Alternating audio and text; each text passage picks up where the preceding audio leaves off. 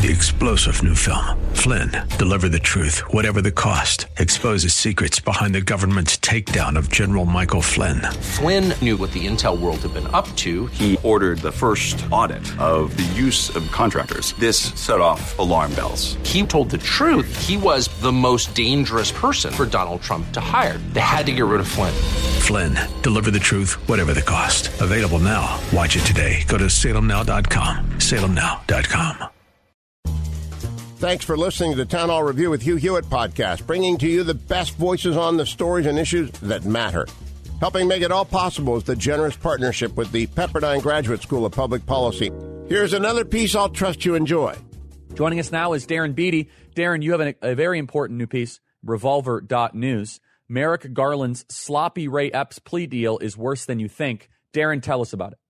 Well, as many of listeners might know by now, Ray Epps was indicted finally by the DOJ um, in what is maybe one of the most bungling and inept efforts to salvage the crumbling narrative surrounding Ray Epps and the Fedsurrection more generally. This is over two and a half years after January 6th, and the feds perfunctorily weekly slap him with a singular misdemeanor charge for disorderly conduct. Um, at this point, it's simply too little too late, and people see it for the desperate attempt that it is. Um, and so we have two brand new pieces on revolver.news addressing this and analyzing it. The one at the very top that you mentioned sort of looks at the statement of offense. Basically, they gave Ray Epps a really sweet uh, guilty plea deal, and he's agreeing to having done a certain number of things that amount to this misdemeanor charge. So we go through the statement of offense and its description of his behavior on the 5th and the 6th, and we compare it to what we have documented on video of him doing, and we show what an absolute sham this statement of offense, this plea deal actually is. And in this particular piece at revolver.news, there's some very rare, some some very amusing, and all very damning footage of Ray Epps's involvement on the fifth and on the sixth. So so then how do you see this playing out? Is there any way where we can ever get the truth about Ray Epps's involvement? Because I mean, again, the, the piece at revolver.news is that Merrick Garland shoots himself in the foot with sloppy Ray Epps plea deal. Uh, earlier this week, DOJ charged the infamous Fedsurrection provoc- provocateur, Ray Epps. Give us some examples, Darren, of other people that have experienced serious indictments for things that Ray Epps also did. Well, in many cases, Ray Epps actually did more, but just to provide a bit of context, you know, people are saying, well, Ray Epps didn't go into the Capitol. That completely leaves out the fact that Enrique Tarrio, who's to date has gotten the most severe sentence of all January 6 defendants at 22 years, not only was he not in the Capitol on the 6th, he wasn't even in DC. The reason he got this ridiculous 22 year charge is he was charged with and convicted of seditious conspiracy. All of the severe charges are conspiracy charges. And even though seditious conspiracy is the most serious, just about everyone remotely in Ray Epps's position would have got obstruction of an official proceeding. But the amazing thing is, I've looked at the documents related to Tarrio. It's a very flimsy case for conspiracy in his case. But in Ray Epps's case, Epps literally acknowledges that he was involved in a conspiracy insofar as he texted his nephew saying of his involvement in January 6th, I orchestrated it. I orchestrated it. So the feds are throwing nearly two decade sentences on people with flimsy evidence of conspiracy and the one guy who admits that he orchestrated it, and there's ample supporting evidence on video, is the one person that the DOJ has bent over backward to protect, and that the media, for that matter, has aggressively defended singularly amongst all of the January 6 participants. So I, I got to be honest, Darren, I, I've had a change of opinion. For years, I thought, hey, it's good to have these head of these agencies publicly be asked questions in five minute intervals. I, I've changed my opinion. Darren, I saw this Merrick Garland clown show the other day, and they just lie and they give non answers or they have a sudden case of, you know, forgetting, like amnesia. I don't remember anything. So, Darren, we got to change the way that we hold this fourth branch of government accountable. What is your reaction from that Merrick Garland hearing? I learned nothing. I thought it was largely a waste of time. Do you share that opinion? Yes, I do. I think, you know, as most of these things are, they're mainly useful for generating public awareness, which is not nothing, but it doesn't deliver accountability. And I think a general state of affairs that we're in now is at a very high level of public awareness. I think people are more aware than ever at how sordid and dirty and dark the regime actually is. And yet, notwithstanding this heightened awareness, there is very little, if any, um, a vehicle to deliver accountability for the malfeasance that we've increasingly learned about and we're learning about more and more each day. And that's part of the tension and um, if not paradox, certainly the frustration of our moment is we're learning more and more and we have less and less that we're actually able to do about it in terms of real accountability. And unfortunately, as we've spoken about many times, there's such a tremendous demand for easy answers to that question. But there is no easy answer to that question as to how to deliver the infrastructure of accountability that we really need to correct what's going on in our country. So I want to play a piece of tape here uh, the, the the the idea that Merrick Garland doesn't know the answer to this question, he's a liar. Play cut 51. Have you had personal contact with anyone at FBI headquarters about the Hunter Biden investigation? Uh, don't re- I don't I don't recollect the answer to that question, but the FBI works for the Justice Department. It's. Uh, I'm sorry. I'm sorry. You don't recollect you don't recollect whether you've talked with anybody at FBI headquarters about an investigation of the president's son?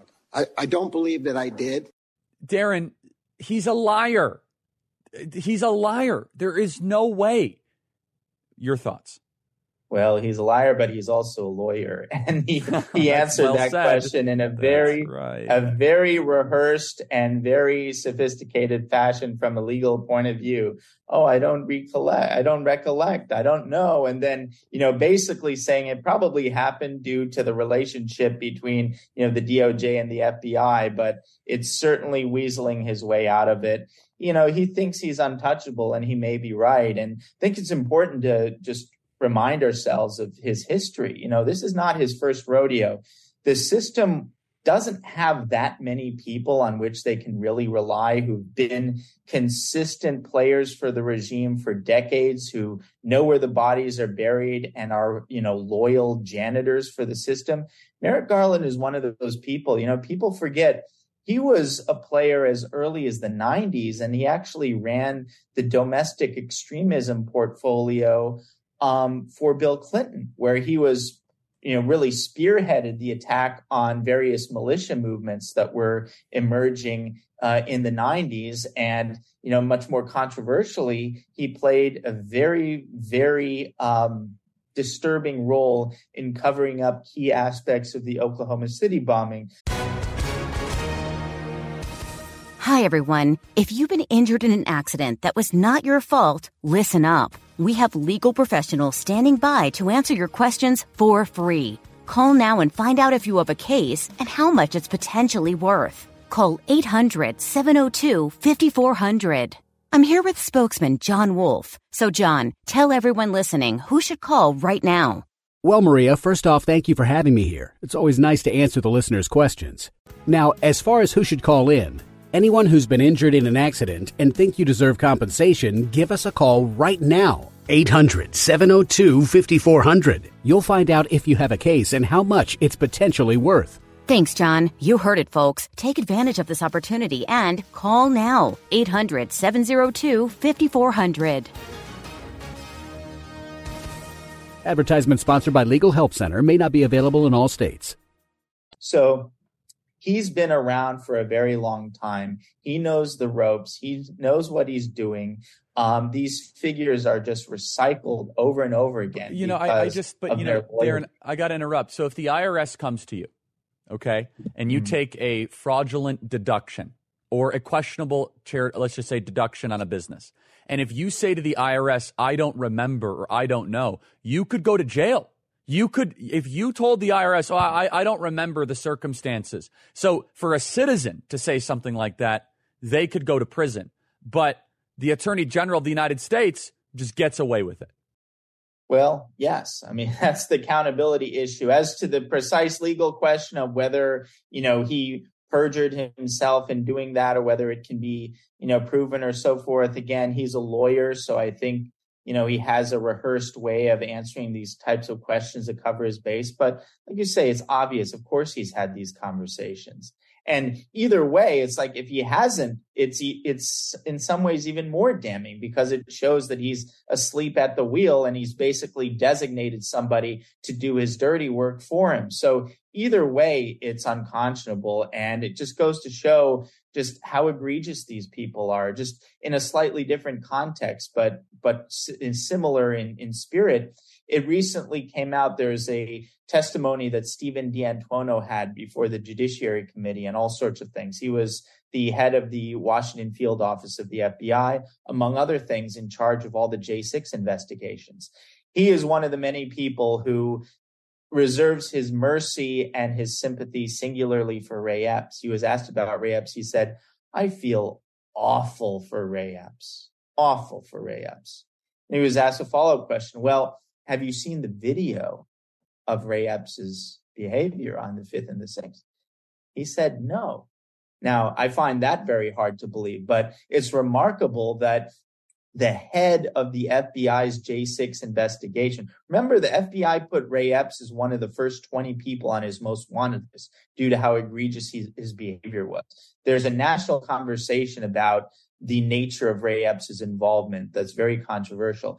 And here you have the head of the J6 investigation saying, I feel awful for Epps, and he hasn't even seen the video. Again, it's if he's lying, it's damning, but if he's not lying, it's even more damning because it shows how they're asleep at the wheel and they just designate underlings to do all the dirty work for them. Either way, it's totally damning to the functioning of our system. Your thoughts on Bob Menendez? What's really going on here, Darren Beattie? Well, it's certainly interesting to see a high profile Democrat actually indicted for these particular types of charges. I mean, the behavior itself is relatively commonplace in our politics. That's how the swamp functions. But it's not lost on anyone looking at this the parallels and similarities between what Menendez is charged with and what the Biden family has been up to for a very long time. And so there's one theory that would say this is sort of escalating the pressure on the Bidens by creating an actual um, precedent for indictment, sort of teeing things up for Biden. Although, you know, the inside baseball could be such that there's something going on completely in parallel. I think generally speaking, what we can be assured of is these types of indictments don't happen because, oh, they just found out about their you know, these people doing illegal things.